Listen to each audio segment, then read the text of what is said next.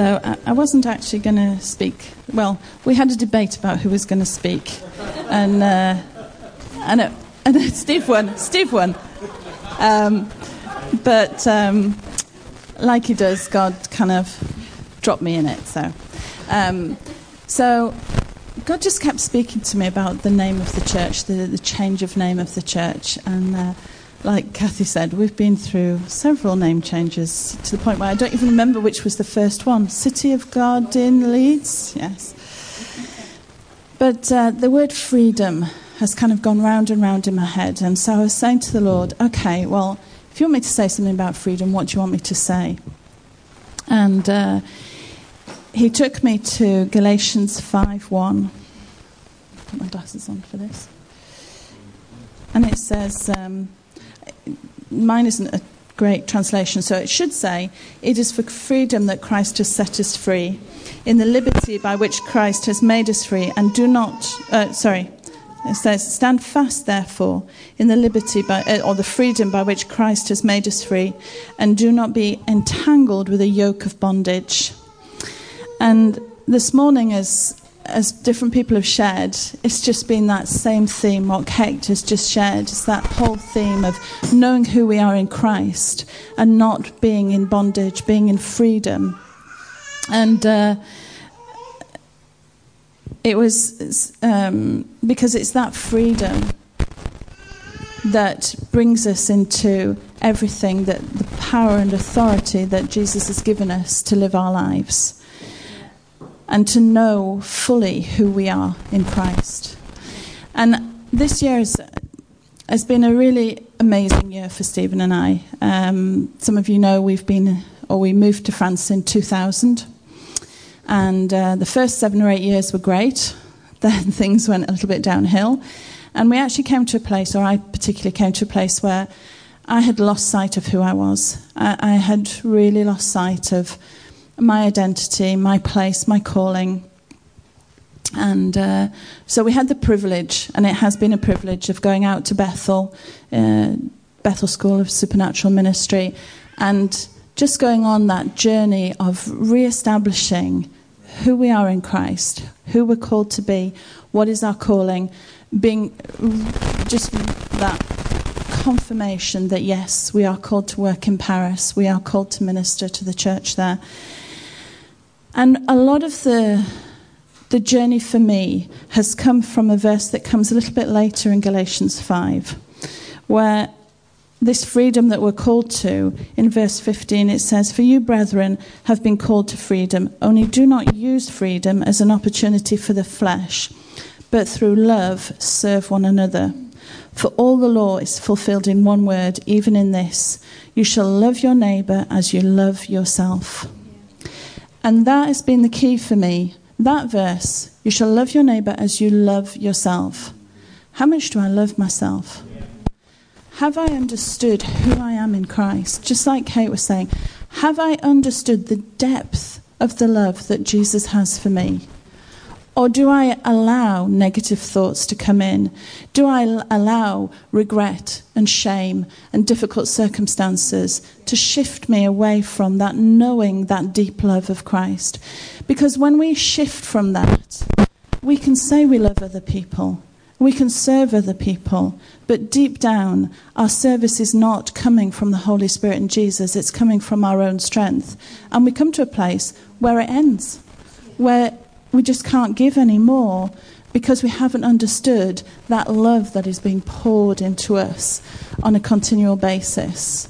And so, what has really been a journey for me this year is just that love yourself. Love others, others as you love yourself.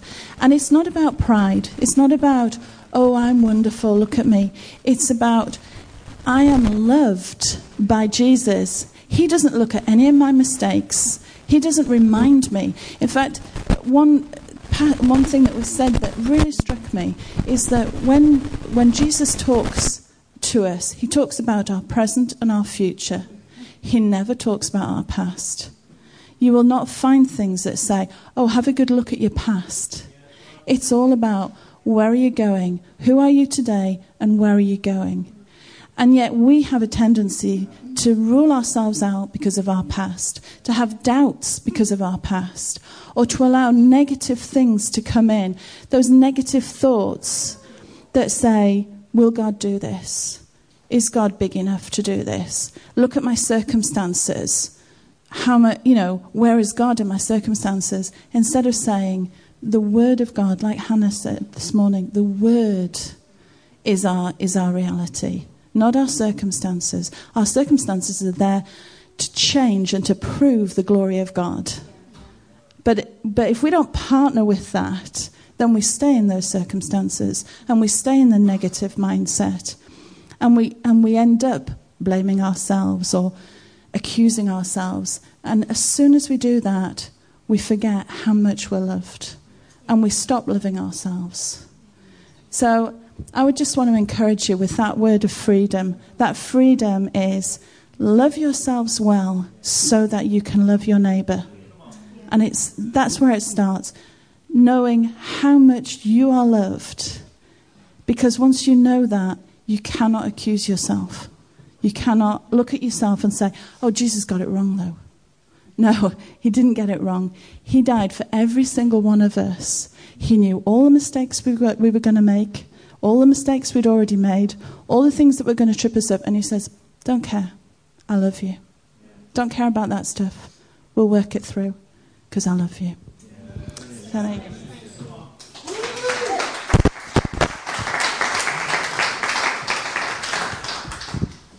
Awesome. Thank you for sharing. That was my lovely wife. So I'm going to try and do a balancing act here. This could be an exciting moment.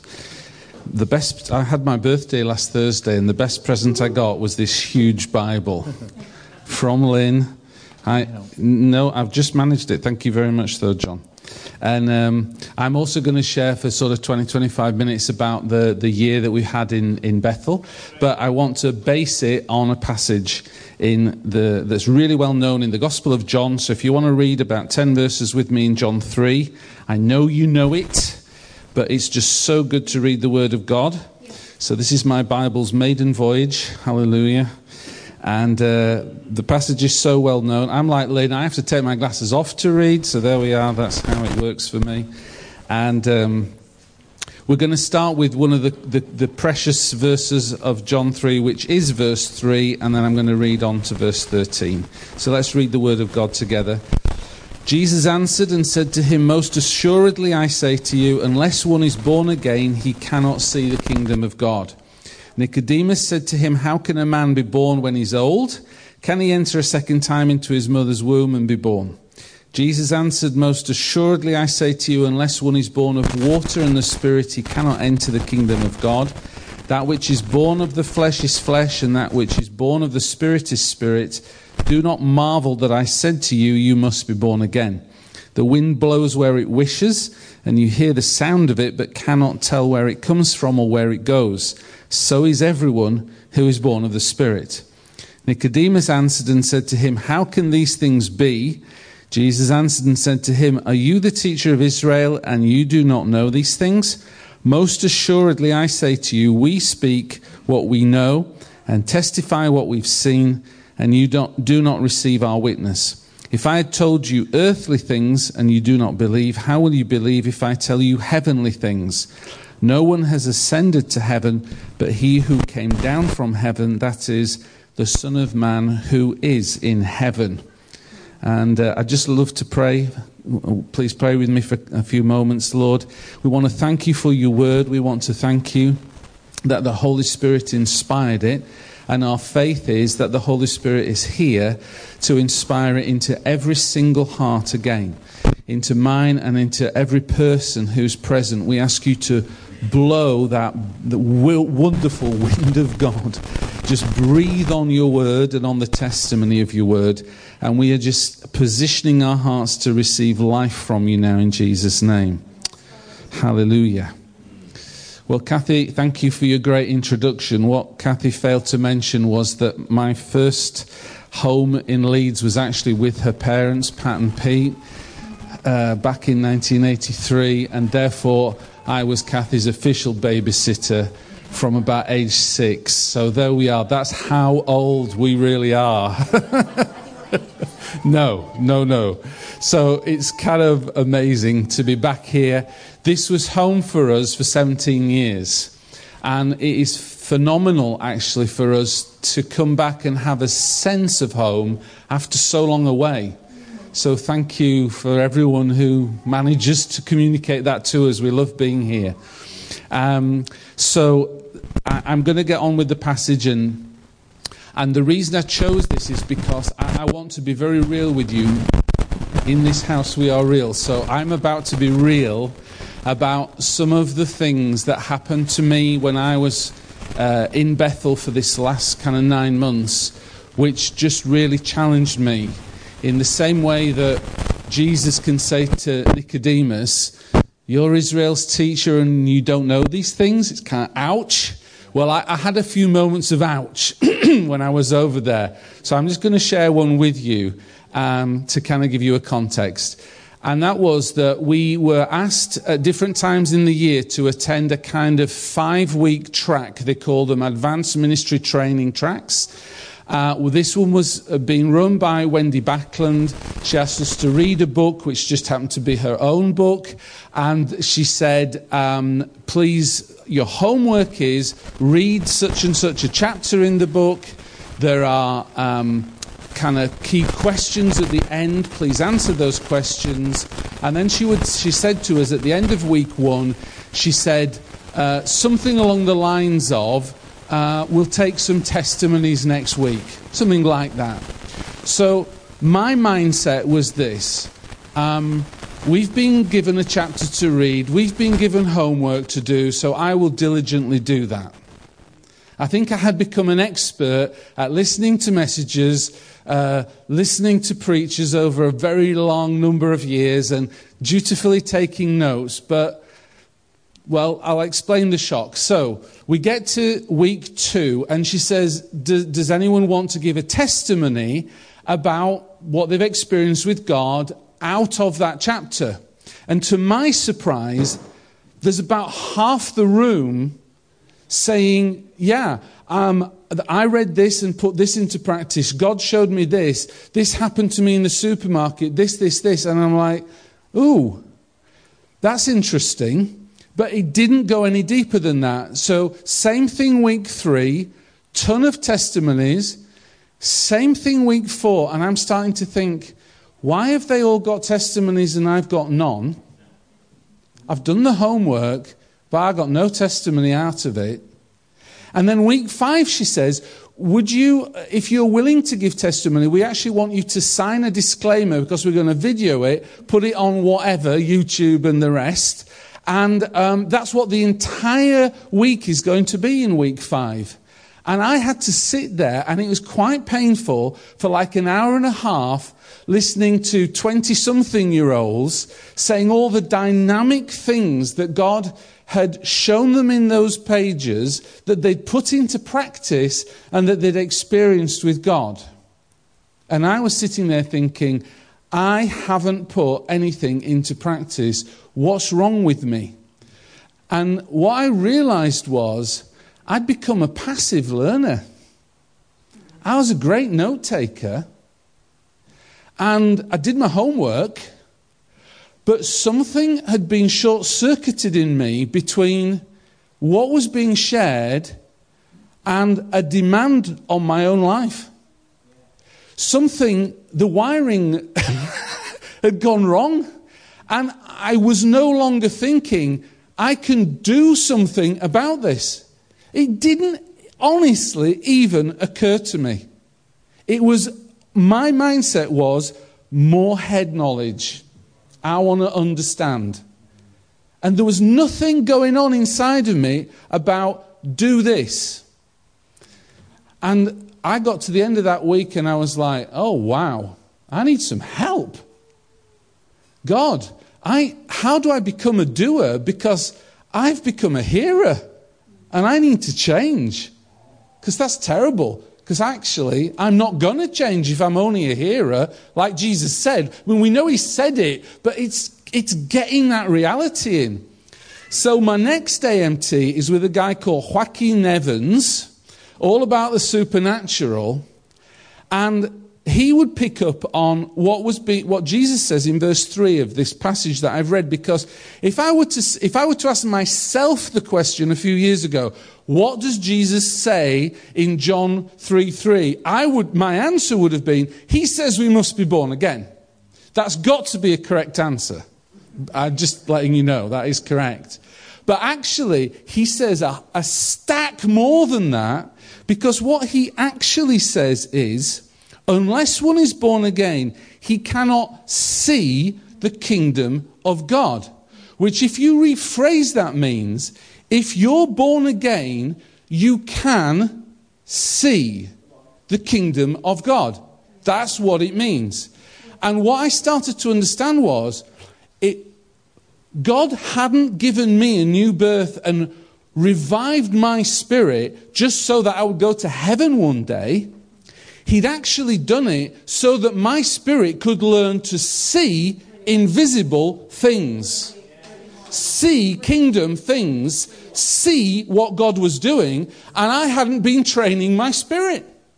I just had not been training it. I don't mean not at all. I just mean I'd not been given the, giving the right priority to saying Okay, Spirit, I know you're in there and I know you're alive. So come on then, let's dare to ask God, what are you doing? What's going on? What do you want me to see? So here's testimony number two, and it rocked my world. Joaquin Evans says, did a, a short talk about the fact that some Christians he knows literally see in the Spirit. And what he means by that is they can say, I see an angel there, and they're not making it up and they're not saying it's a vision, they're saying they can see. And I can see this and the other and whatever else. And Joaquin said, that doesn't happen to me. And it used to frustrate the life out of me because I thought it wasn't fair. Because they're seeing and I'm not seeing, so what's the deal? But God started to say to him, Joaquin, you have got inner eyes and you can see in the Spirit because your spirit is born again. So why don't you ask me to show you things without these eyes from the heart? And then you can go to your classy friends and you can ask them if what you're seeing in your heart, they're seeing differently. And he started to do that. God, what are you doing in the room? Oh, there's that, there's this angel. And he wasn't seeing them in this way, he was seeing them spiritually. Then he would go to his friend and say, Is there an angel there? Is, is God doing that? Is there this? Is there the other? And his friends would say, Yes, that's right. So he started to have a lot more confidence in seeing from his spirit.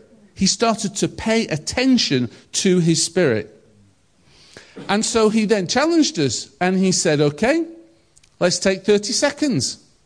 Let's ask God what he's doing in the room right now. Come on, close your eyes. I mean, you can do it if you want, but I, am saying what happened to me. He said, close your eyes and, and just don't look with your eyes and look with your spirit and see. So I did this. And what I saw without seeing was angels, and it was vague, but it seemed like they had some kind of large receptacle. I mean, it's kind of weird to say it, but I'm just telling you the truth. And that they were pouring this onto people.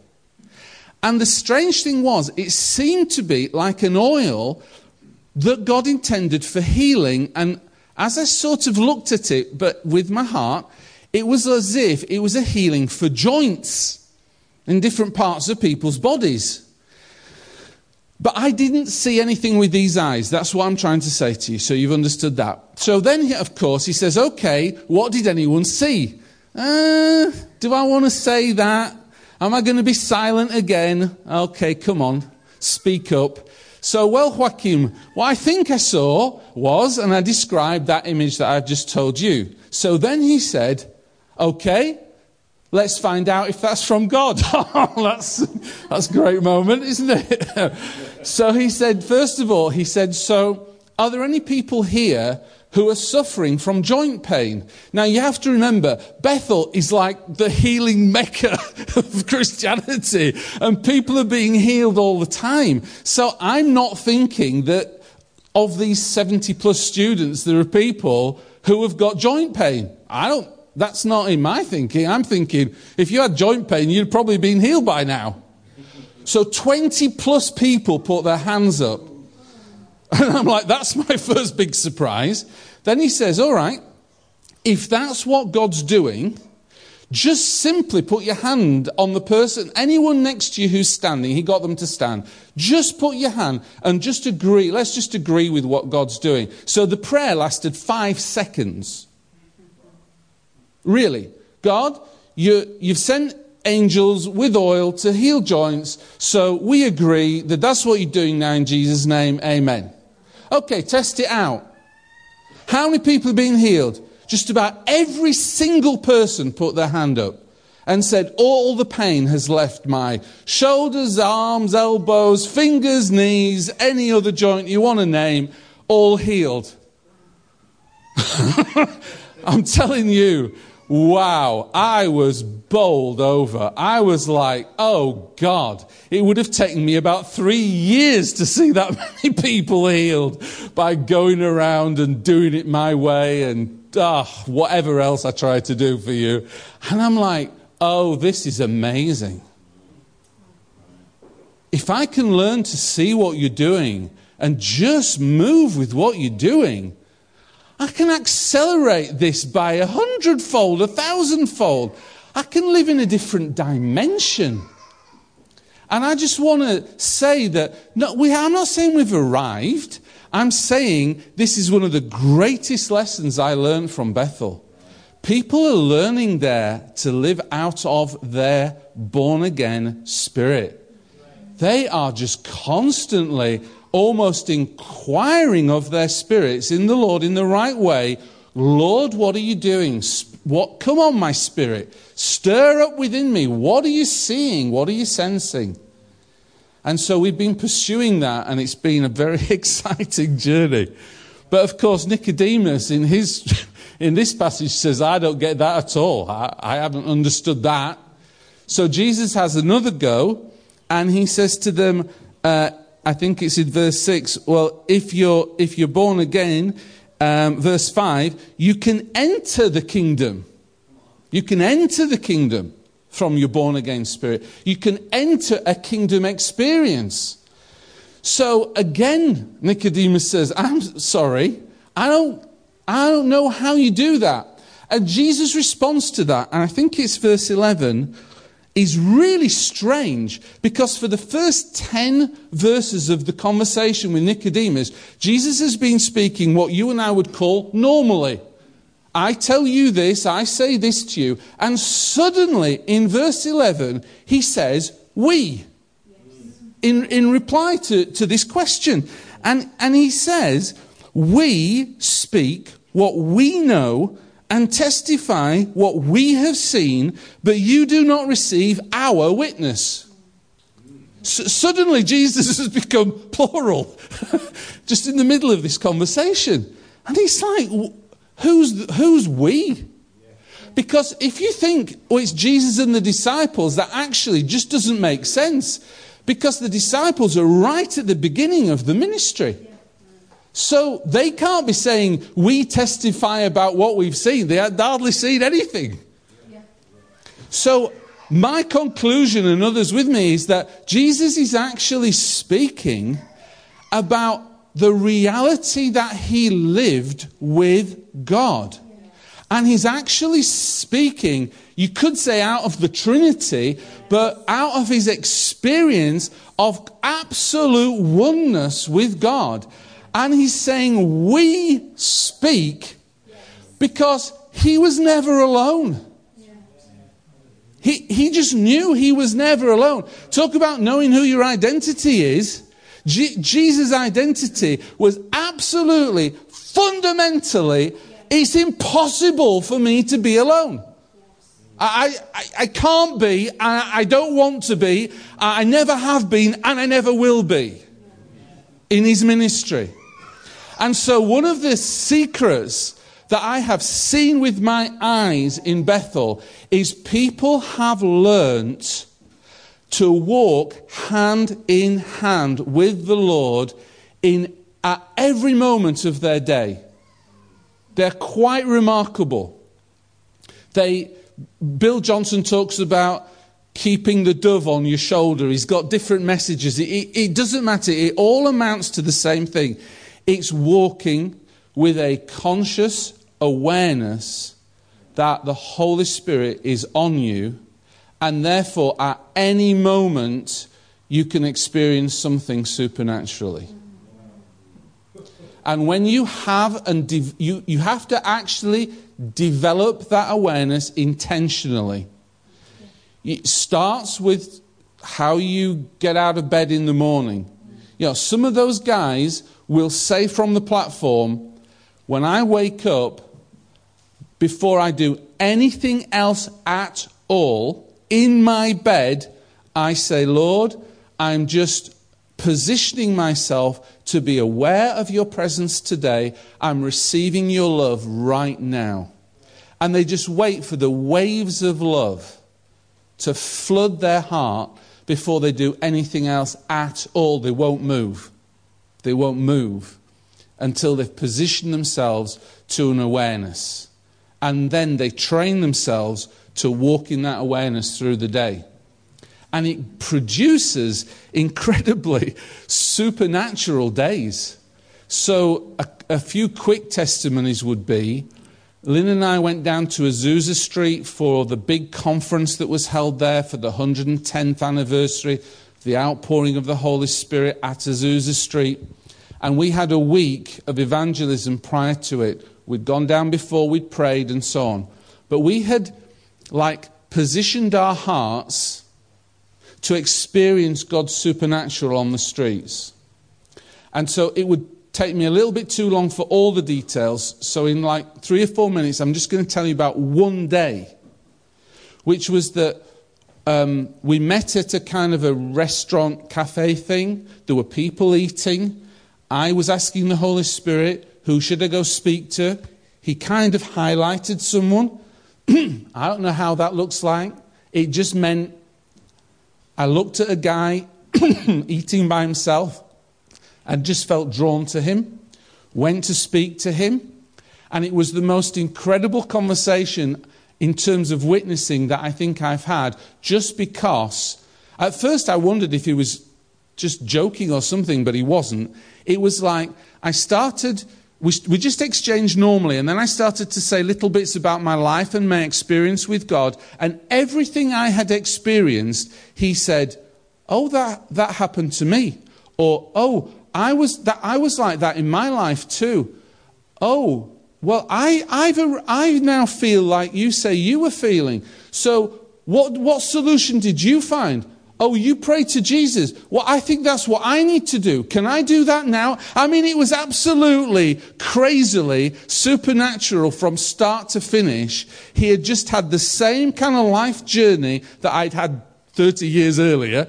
And he just came to the same conclusion and said, I need your God. Can we pray? And so we prayed. And so he got born again, and we hadn't even gone onto the streets, and we were already seeing the supernatural. And then I went over to another guy, and he turns out he's a Hollywood film director. And he does horror movies. And he said to me, I don't think that God is pleased that I do horror movies. What do you think? And he said, Yeah, well, I, I answered him. And, and he said, I don't know where it comes from. But since a small child, I've been attracted to that kind of thing, and I don't know why. So I said to the Holy Spirit, Why? Show me why. And he, what he said to me was, Satan tried to kill him when he was born. He had a, his mum had a very difficult pregnancy. He nearly died at birth, and there was a spirit of fear came, came on him, And that spirit of fear has, has had an attachment to him since that time, and it's attracted him to things that make you afraid. So I share that with him, and he says, That's absolutely correct. That happened to me at birth, and so on and so forth. And that word of knowledge totally opened this guy up to want to know more and how could he find God and how could he, etc.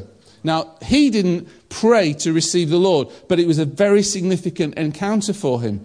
It'll take me too long. Lynn was with me. We went out down a, down a street. There was a couple who were sitting there. And, uh, and again, it's too long to say, but just let me tell you this. The day before, some unknown person to them had said to them, I think that you two are going to have a divine encounter with God, and I think it's going to happen tomorrow. And that was the day that we turned up and started speaking to them. And the guy saying to me, I think you're the people who God's meant to send to us so that we can find God. I mean, what a setup is that? It's just totally supernatural. So they gave their lives to the Lord, and Lynn went off and gave them something to eat at whatever, Burger King, I don't know. And because we're in America, so they need burgers. and, and, and just the whole day. And so I, I, I told Jean Ann and Mel this yesterday, but I'll repeat it. Um, one of, no, I've got two more in the, all the same day, just two more quickly. One, one was we got back onto Hollywood Boulevard, and another of our teams was with an older gentleman who we didn't know. They called us over, and this guy was saying, I fell in the hotel room last night and really hurt my back. I'd love you to pray for me. So there was six or seven of us by this time. We just prayed for him, and we sort of saw him straighten up, and, and, and he just said, Oh, all the pain's gone. Oh, that's wonderful. Hallelujah. And then he looked at us and he said, are you guys from Bethel? Well, we're a thousand miles from Bethel. So that's a weird question. So we said, Yeah, how do you know that? He said, Well, I'm just not surprised. He said, I'm from New Zealand. I went to Bethel three months ago because I was dying of cancer. They prayed for me five or six Saturdays in a row in the healing rooms. I went for a medical checkup. They've told me I'm cancer free. And so I came down to LA on holiday, hurt my back, and God sent Bethel again.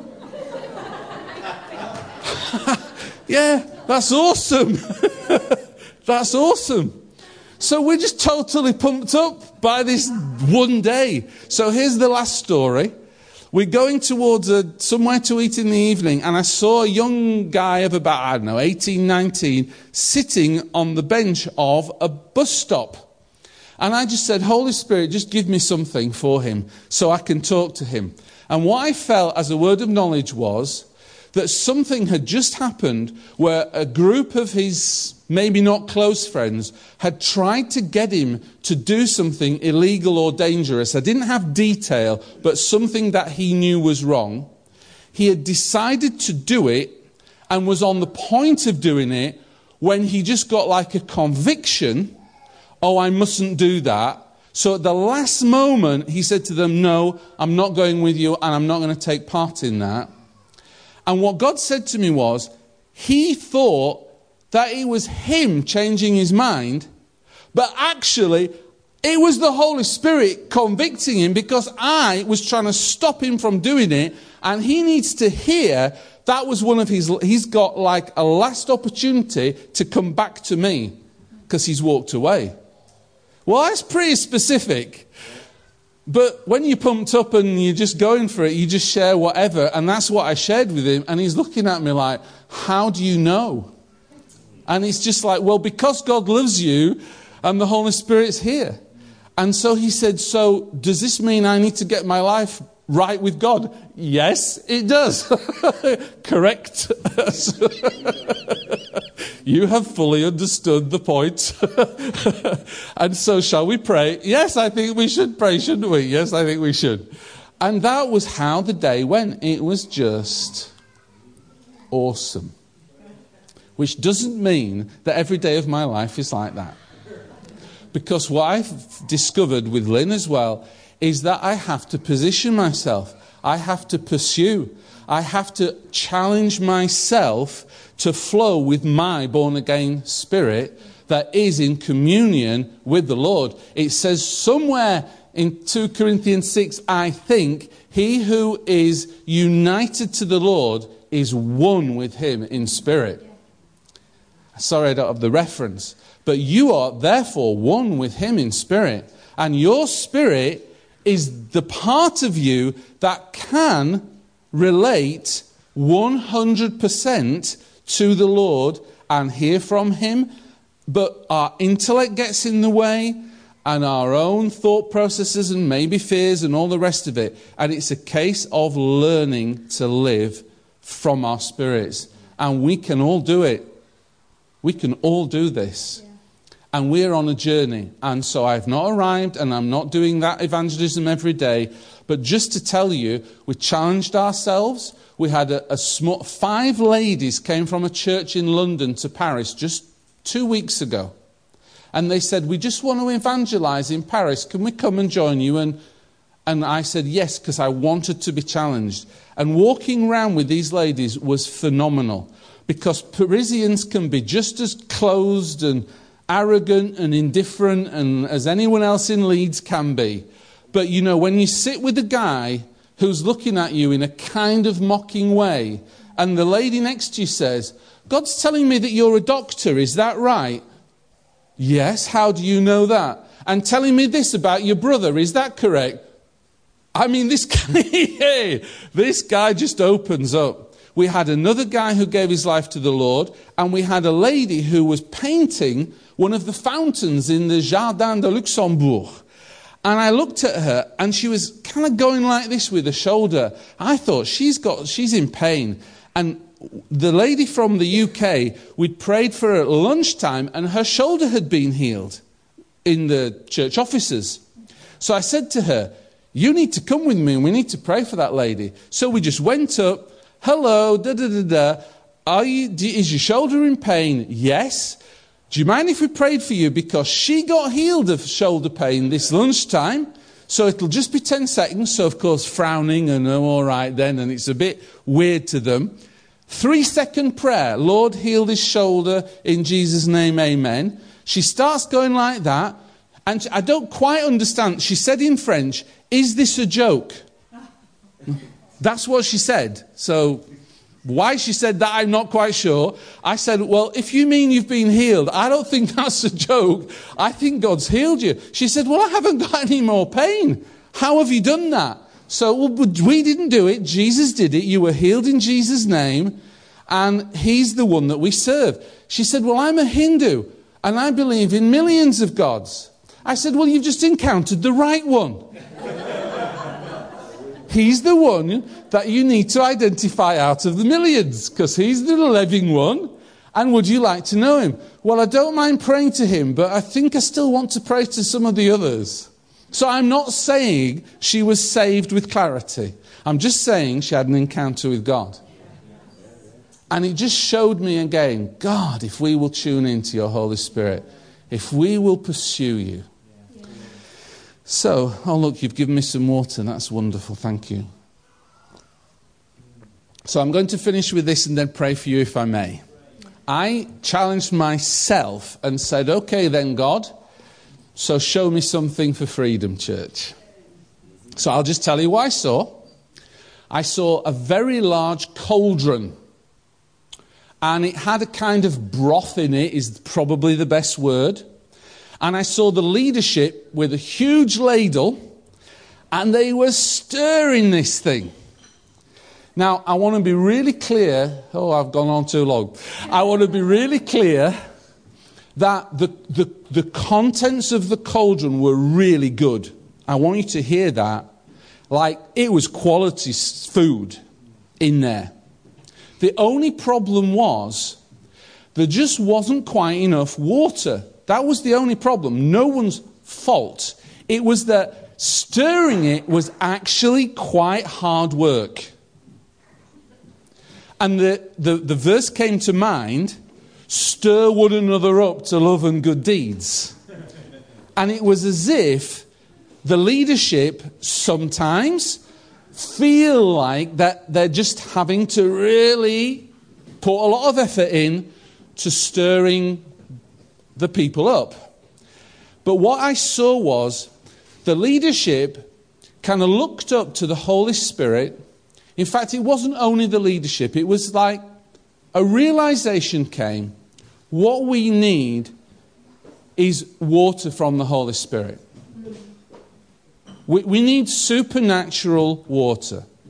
The kind where Jesus said, if you just take one drink of this, it will actually become a river in you. It's not normal water, it's multiplied supernaturally. And so this water came into this cauldron, and oh, the leadership was so happy. It was just like, do, do, do, do, do, do, do, do. and the flavor was so good. And people started to come. And people were like, oh, could I, what is that recipe? That is amazing. I want some of that. Because it had a supernatural flavor. In this house, we are real. But we also make mistakes. And when we do, we make sure we say sorry. We give second chances to anyone. And we also have lots of fun. In this house, we definitely forgive. We also do loud. We give the best hugs. We are family. And in this house, that means We, love.